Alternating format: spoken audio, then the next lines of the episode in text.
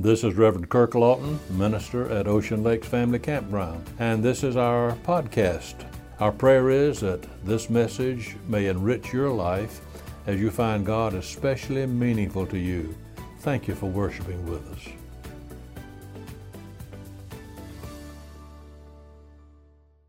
There were no hospital maternity wards, no looking at the baby through the nursery window, no rigid visiting hours which restricted all except doctors and fathers, no words of, oh, how pretty this baby is, which were whispered through sterile antiseptic masks.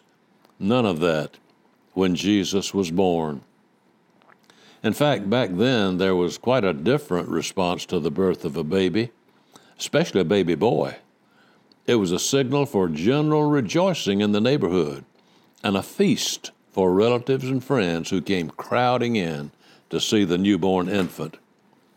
But Joseph and Mary were far away from their home when Jesus was born, and so the festivities would not be as usual had they been back home in a normal setting. Even though they may have had some relatives in or around Bethlehem, things were quite different for the birth of Jesus in more ways than one. We've all heard the Christmas story so many times until we are prone to hear the facts again with a ho hum attitude. But it really is strange that the only guests who came to visit at the birth of Jesus were two groups of people wise men and the shepherds. These are the folks we're going to be thinking about for just these next few minutes this morning. First, let's take the group with which most people are probably more familiar that's the shepherds. It's hard for some people to accept the fact that the first ones to learn of the wondrous birth in Bethlehem were the lowly shepherds. There have been attempts, therefore, to upgrade the shepherds by describing them in more glorious terms. They have been pictured not as ordinary herdsmen who often infuriated the rabbis by their crude life, their regular absence from the synagogue, and their failure to follow all the details of the law. Instead, these shepherds have been pictured as men who guarded the flocks which were destined for the temple sacrifice in Jerusalem. It's probably closer to the truth to see these men simply as ordinary shepherds who had no privilege, no wealth, or special intelligence. They had to keep long hours at work, protecting their sheep from the wild animals and robbers. Well trained sheepdogs surely helped these shepherds in defending the flock. These men did have a special quality to their lives, though. They lived close to the earth. They were in tune with nature. They probably knew the God of nature. They had time to think, to reflect, to ponder many things. I doubt that all of their thoughts were high and noble thoughts always. They must have had normal times when they argued among themselves over who was going to be the one to shear the sheep, or who would go into town to buy necessary provisions, or who would take the night shift the following night. But above all this, these shepherds were men who were in tune with the wonder and beauty of God's world, all about them. Though they never sang this song, I believe they certainly would have agreed with the sentiments. This is my Father's world.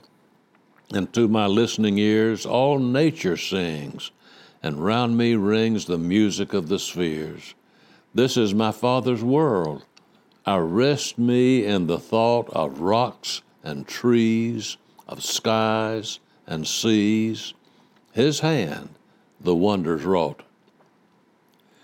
The names of the shepherds who came to celebrate the birth of Jesus will never be known. The Bible does not record their names.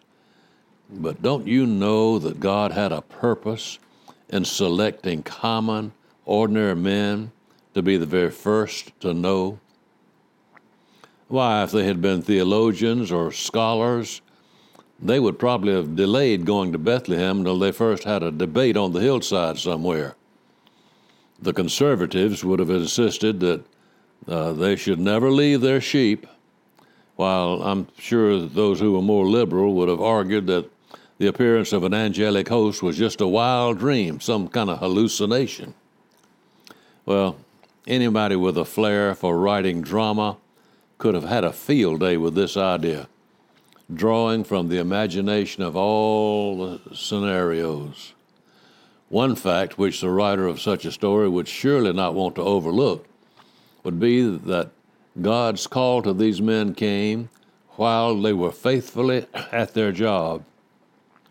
This is not the only such time recorded in Scripture when God chose busy people for his divine purpose. Moses was also tending the flock of God when God called him through the burning bush. David was also tending sheep when he was called. Gideon was threshing grain when he heard the call of God. Elijah was plowing in a field over in the New Testament. Matthew was collecting taxes. Peter was so busy with his livelihood of fishing. Isn't it amazing that God calls people to his glorious work while they're so busy? But let's move on quickly to that second group who came to adore Christ, the newborn King. These are the wise men. We read about these men in Matthew's Gospel chapter 2. You can take your Bible and read Matthew 2, the first two verses. We do not know how much time went by between the visit of the shepherds and the arrival of the wise men in Bethlehem. It is safe to assume, however, that the wise men did not come there to Bethlehem on the same night that Jesus was born. They did not come to see the baby in the manger. I know that disturbed a lot of people to think about that when we have manger scenes with all the cattle and baby Jesus, Mary, Joseph, and the wise men gathered around the manger. In fact, if you'll read the scripture very closely, you'll see in Matthew chapter 2 11 that the wise men came not to the stable, but into the house. That's the King James Version. Matthew 2:11. Read it for yourself. One of the well-known, well-beloved Christmas carols begins with the words, "We three kings of Orient are." So far, there are probably at least three errors here. First, the Bible doesn't say how many wise men there were who came. Also, it does not say that they were kings. And the best scholars indicate that these men came probably from Persia, but certainly no farther east, not from the Orient. Uh, Persia was is our modern day Iran. But we sing, We three kings of Orient are. It would not fit very well to say, uh, We the, the men of Persia are. that doesn't sound right, does it? Tradition, of course, plays a big part in much of our Christmas thinking. But all tradition is, is not based on fact. Tradition says that there were three, probably because they presented three gifts to Jesus gold, frankincense, and myrrh. So the assumption is that there's one gift, one giver. It's interesting to note that some earlier traditions say that a whole caravan made that trip, not just three. That there were as many as 12, perhaps, in the group that came. Some legends also give the wise men names Gaspar, Melchior, and Balthazar. Some give their ages as 20, 40, and 60. Their skin color is also given uh, with a lot of variety white, yellow, black, but all of this is only legend. Some of it was invented some 600 years after the birth of Christ. A lot of legend about the story of the wise men. There is, however, something that we can learn from the visit of these wise men, which is indicated in the scripture. One interesting fact concerns the gifts that they brought to Jesus. No one ever approached a person of high position, such as a monarch, without bringing a gift. And although we can give to Christ without worshiping, we cannot worship without giving. These wise men brought three gifts. First, gold, the most frequently mentioned metal in the Bible. It was a royal gift which symbolized rich, riches. Since kings had access to wealth, gold is often associated with kings. Some kings had golden drinking vessels, some had golden thrones, and some had gold trimmed chariots. Leslie Flynn says that the wise men's gift of gold pictured the wealth of this newborn king, though during his earthly sojourn he was to be outwardly poor. Yet in reality, the gold, silver, cattle on a thousand hills, all that belongs to him at his creative word, he had uh, beckoned forth the world in, in, which he had been deposited vast mineral deposits. He clothed the lilies, he made fur coats for animals. He fed not just one mouth or family, but all the creatures of the world. Yes, Jesus was rich. The second gift that was brought by the wise men was frankincense. This was a yellowish, fragrant gum resin which was obtained by making incisions on the bark of an Arabian tree. Frankincense was used for making incense for burning in the temple. Offered to God in worship, this gift symbolized devotion and reminded the ones who came to see Jesus that they had found the one who was worthy of their adoration. It also spoke of his future role as priest, our high priest. Frankincense, very symbolic. But the third gift was myrrh, and it symbolized something that was not very pleasant at all. This was a reddish brown or orange colored substance that was very expensive. It was very valuable since it was used for perfumes, for spice, for medicine, and for embalming. How fitting it was that Jesus should be given this gift. Yet how strange it was that such a gift should be given to a newborn baby. But this baby was later to grow up and say, I came to give my life a ransom for many. The death of Jesus was the real purpose for which he came into the world. He did not deserve death, but he came to die for us who did deserve death. On the cross, Jesus was offered wine mixed with myrrh as a substance to deaden his pain, but he refused it. When Nicodemus and Joseph of Arimathea removed the body of Jesus from the cross, they, bought, they brought a, a hundred pound mixture of myrrh and aloes to wind it in linen clothes with the spices, according to Jewish burial custom. You can read all about that in John chapter 19. And so these three gifts were very symbolic gifts. They spoke of Jesus' wealth, of worship, and work on the cross, acclaiming him as King, God, and Savior. Someone has suggested that when the wise men made plans to leave their home in search of this newborn king, there may have been scoffers who made fun of them. In response to many questions, these men would have had to answer, in all honesty, we don't know who the king is. We don't know where he is. We don't know how we're going to find him, or how long it will take to find him, or how much that trip to find him will cost. We don't know any of that then the opponents may have offered the question, then why go?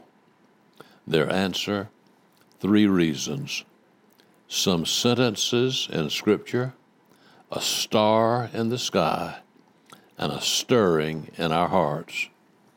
Yes, they could have been more practical.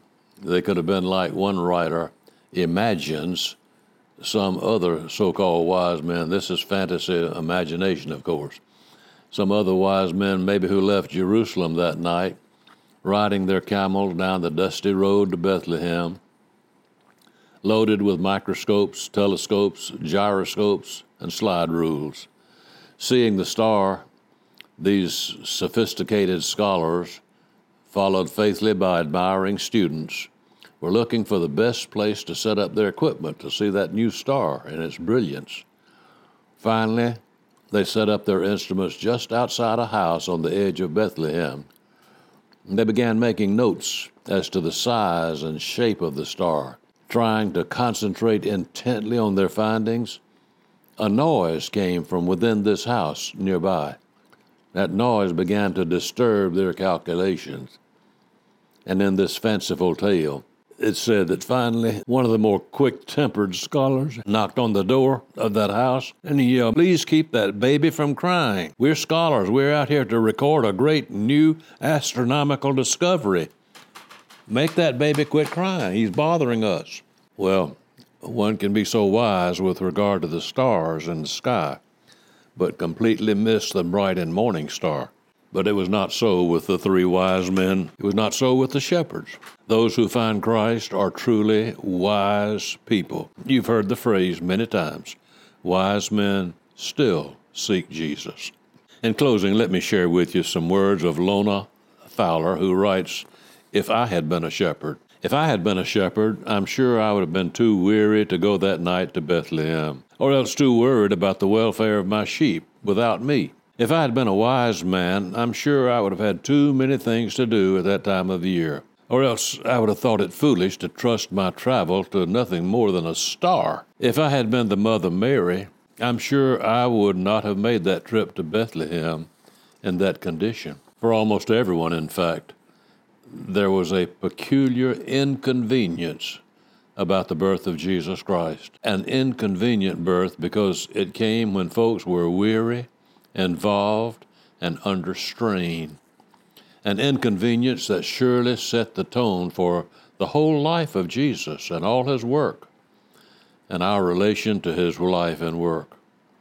For it is not exactly convenient that this being born anew, and it is not convenient to do what he requires or desires. And yet, this Christmas time, which has its inconvenience for us here again, here it is.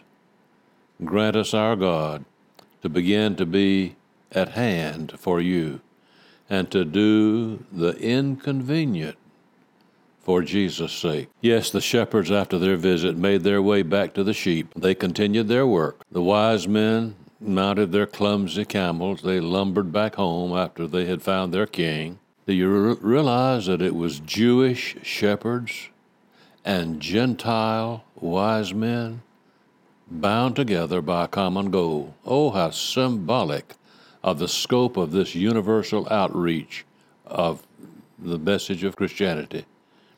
Had not Isaiah the prophet written years before, and Gentiles shall come to your light, and kings to the brightness of your rising?